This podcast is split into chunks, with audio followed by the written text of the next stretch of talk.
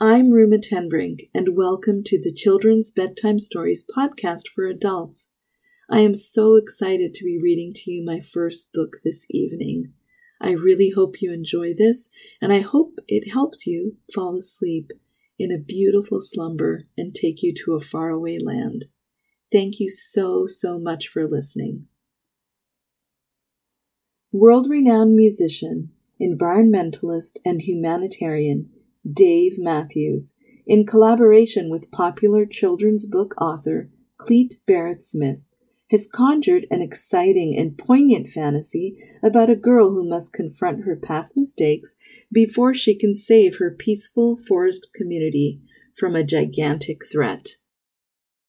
I am honored to read to you If We Were Giants Little Voices Can Have a Huge Impact. Let joy begin as we read Part 2 The Tree Folk.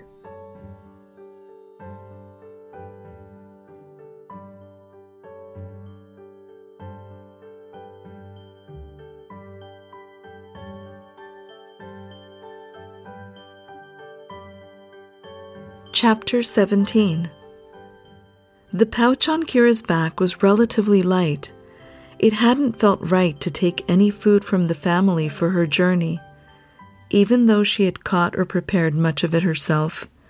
So she only had her clothing and a cutting stone. It would be enough. It was more than she deserved. She hesitated, toes on the edge of the circular platform that surrounded the hut.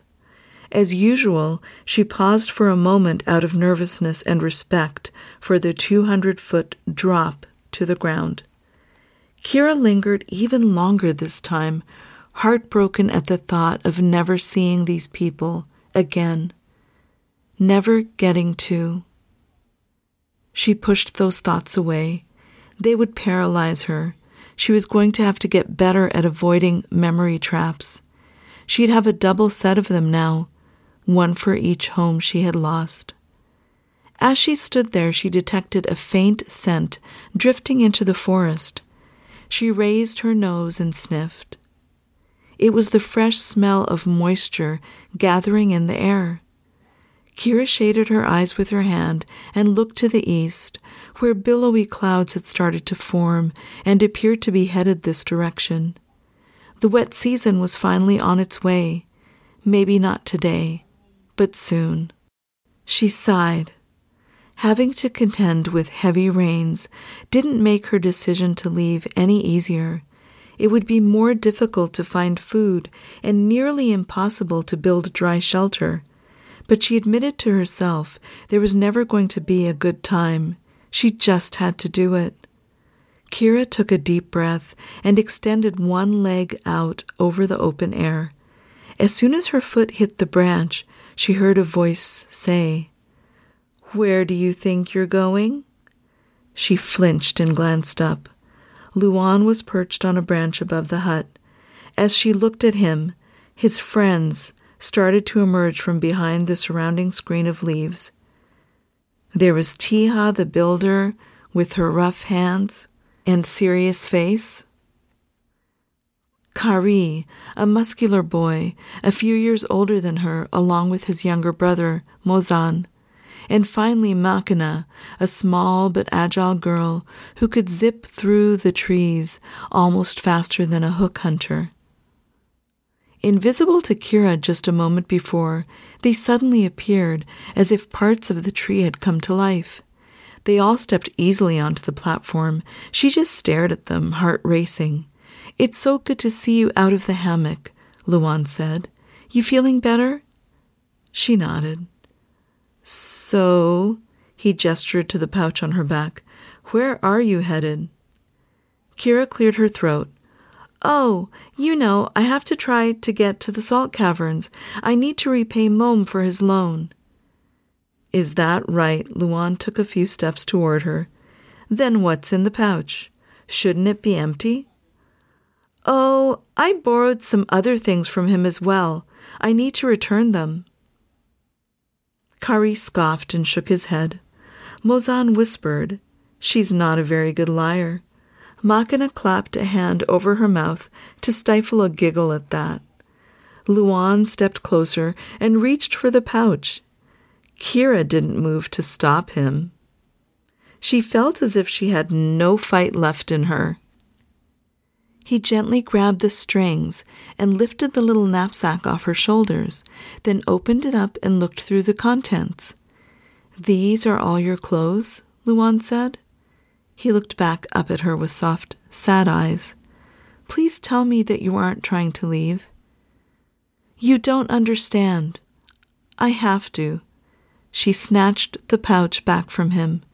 In her desperation to get away, her words tumbled out in a rush. I know you won't be able to understand, even though you'll try, because you're a good person, but please don't get in my way, because if I don't leave right now, then something very bad could. Shh. Luan took her by the shoulders. Just listen to me for a minute, all right? She shook off his hands, looked at the ground. Luan, please, I can't. Hey, it's me. You can trust me. Luan looked at her steadily until she raised her head and met his gaze. We have something to show you. Kira scanned his friends' faces. All of them were offering her sympathetic smiles, except Tiha, who never smiled at anyone. Now listen, Luan said softly. If I say the word hunters, he whispered it, you're not going to lose it again, are you? Kira took a deep breath and then shook her head. Good. Luan smiled too, because I think we might have solved that particular problem. The river's current was lazy, but Kira could still hear it. She had been traveling for a while through the trees with Luan and his friends, and now her breathing started to become shallow, and she could feel her hands getting clammy as she realized they were approaching the place where the group of takers had been spotted. Why are you bringing me back here? Luan turned and grinned at her. You'll see. Just another minute. He hopped to a lower branch and another, and then scrambled all the way down the trunk until he was standing on the ground. He looked up and waved for Kira to join him, and the rest of his friends followed. Luan led the little band around a copse of trees, and then the river was before them. Kira's heart started thundering at the sight, but she clenched her fists and took deep breaths. She needed to keep it together. Stop being so fragile and painful. And, though she didn't believe for a moment that Luan and his friends had solved anything, she owed it to him to at least see what they wanted to show her. We've been spying on them, the hunters, Luan said. He pointed downriver. Do you see what they've built to get back and forth? It's very clever. Kira squinted. On the river bank, there was a wooden post with a rope looped around it. The rope stretched across the water and was tied to a corresponding post on the opposite side. Resting by the post on the far shore was a raft that was tethered to the rope. So, she thought, after the takers finish their raids, they must use this contraption to ferry their game back and forth. Kira's mind raced. The good news was that they were taking their plunder away from the tree folk, back to the other side of the river. The bad news was that Kira knew they wouldn't stop there. When more of them realized how good the hunting was over here, more of them would show up, and even if they didn't decimate the entire animal population of the forest, they were bound to discover the homes in the trees, eventually and then another community of good people would be destroyed. Hey, you still with us? Luan shook her gently by the shoulder, jostling her out of her thoughts. She nodded. Okay, he said. They went hunting three times last week, but we haven't seen them in several days.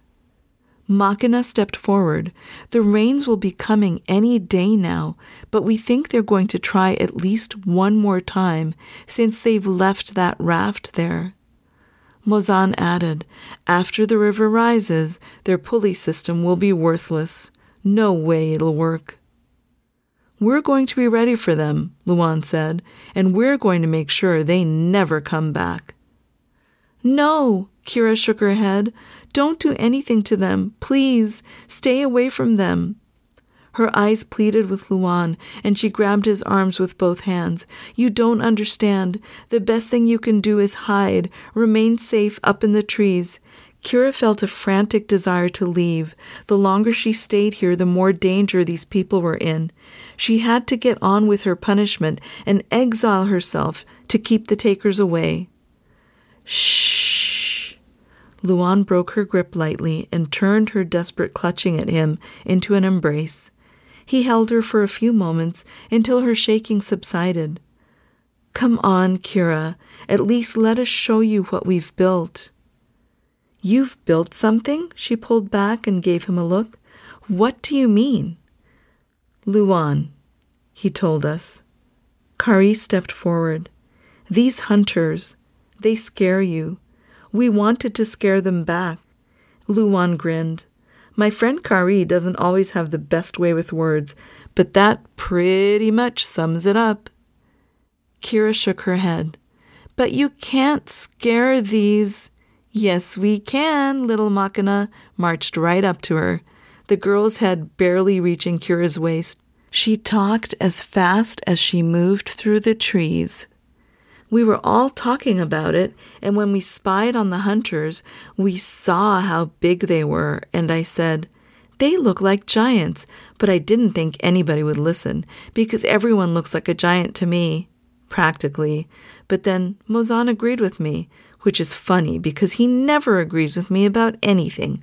And Kari also agreed with me, which is even funnier because he's pretty gigantic himself. And that's when I said, I wish we could be giants too. Because then they would be as scared of us as you were scared of them. And then Tiha joined in the conversation, which is weird because she doesn't say much, you know, but she said, What if we actually could be giants. And then she and Luan went away and talked and came up with their plan, and then came back and told us, and we all liked it. And then we worked really hard the whole time you were in your hammock. And Tiha is a really good builder, and we are really good helpers, me especially. And now we want to show it to you because Luan thinks it might help you smile and be yourself again. So will you let us show you now, please? Kira peered around at all the faces, gazing eagerly at her. Had they really made this whatever it was for her? No, it had been for Luan, really, but he had wanted to do it for her, and the rest of them seemed to want to make both of them happy. She reached down and tousled Makana's hair. Well, I don't see how I can say no to all that. Makana clapped and hugged Kira fiercely, then grabbed her by the hand and tugged her deeper into the forest. Come on, it's right up here. She led Kira and the others to the ferry post the takers had set up on this side of the river, then started to follow a path that led into the forest. As the band of friends walked along, Kira turned to Luan, raising her eyebrows at him in a question. Luan gestured to indicate the path they were walking on. This is the access point for the hunters. They come this way every time, saves them from having to clear a new trail for each hunt. He pointed up ahead. They split up eventually in ones or twos to cover more ground and get more game. But at this spot, they are always still together, and so they will all see this at the same time. Luan spread his arms wide with a flourish. Kira looked up and oh, by the gods, what had they done? Towering over the heads, a good twenty feet above the forest floor, a great face emerged from a screen of leaves and stared down at them. The face alone was as tall as Makana, and it was scowling at them with thick furrowed brows and a long, sharp nose. Kira stepped back, her hand over her chest. Luan laughed and clapped her on the shoulder. Doesn't it look like real? I told you, Tiha is amazing. She can build anything. Tiha crossed her arms over her chest and nodded her agreement with this assessment. As Kira looked closer, she could see the illusion for what it was a huge structure made of wood and mud and rocks and brush. But still, it had looked real enough when she first glanced up at it. A forest giant, just like something out of a story. It's pretty incredible, Kira breathed. Makina tugged on her arm. I made the nose all by myself, she whispered. Well, mostly. You did a nice job. That thing is hideous. Makina beamed. Kira stepped back a few paces to take in the entire scene. The face was impressive, but she realized that wasn't even half of it. In between the leaves, she could see two thick arms descending, so long that the knuckles almost dragged on the ground, and also two sturdy legs that had been crafted out of fallen logs. Draped around these limbs were old quilts, pieces of clothing, and strips of fabric that had all been sewn together, so it appeared as if the huge creature were wearing a tattered, multicolored cloak. Kira had to admit that the whole thing really did look like a giant lurking among the leafy trees. Tiha showed us how to build the skeleton out of wood, Luan said, and then use the trees to prop it up, anchor the whole thing in place. The trees are the real giants, Mozan said. They're just helping us with our fake giant. And then, as you can see, we filled it in with anything we could find in the forests, Luan said. We didn't have time to make a body, but we think it's still going to be enough. It doesn't have to be perfect. If all goes well, they won't be getting close enough to examine it, but just good enough to work one time. Kira wrinkled her brow in confusion. Good enough to work how? To scare them away, Makina said. Kira studied the entire structure. She cleared her throat. it's good. Really good, Tiha. The craftsmanship is incredible, and I have no idea how you all pulled this off. But do you really think they're going to be afraid of it? Oh, it gets even better, Luan grinned. Tiha also knows all about mechanics straps and hinges and ropes and pulleys and levers. She even snuck down and studied the ferry rig that the hunters put together to get ideas about how to make it move. Isn't that just perfect? We all tried to. Wait, it moves? Kira said. Yes, Makina shouted. Tiha, tell her how you got the idea. The stoic builder shrugged and looked at the ground, clearly uncomfortable with all the attention. It was nothing. I just, I, I remembered these puppets that my dad made for me when I was a little girl. The head and arms and legs were all connected to strings, and you could hold a little board where the strings were attached. And when you moved the board this way and that, you could make the doll move around, dance or walk or whatever.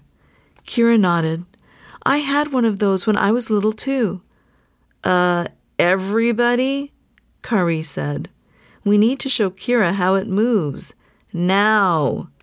We will, Luan said. Just first let us. No, Kari said. Now. He pointed across the water.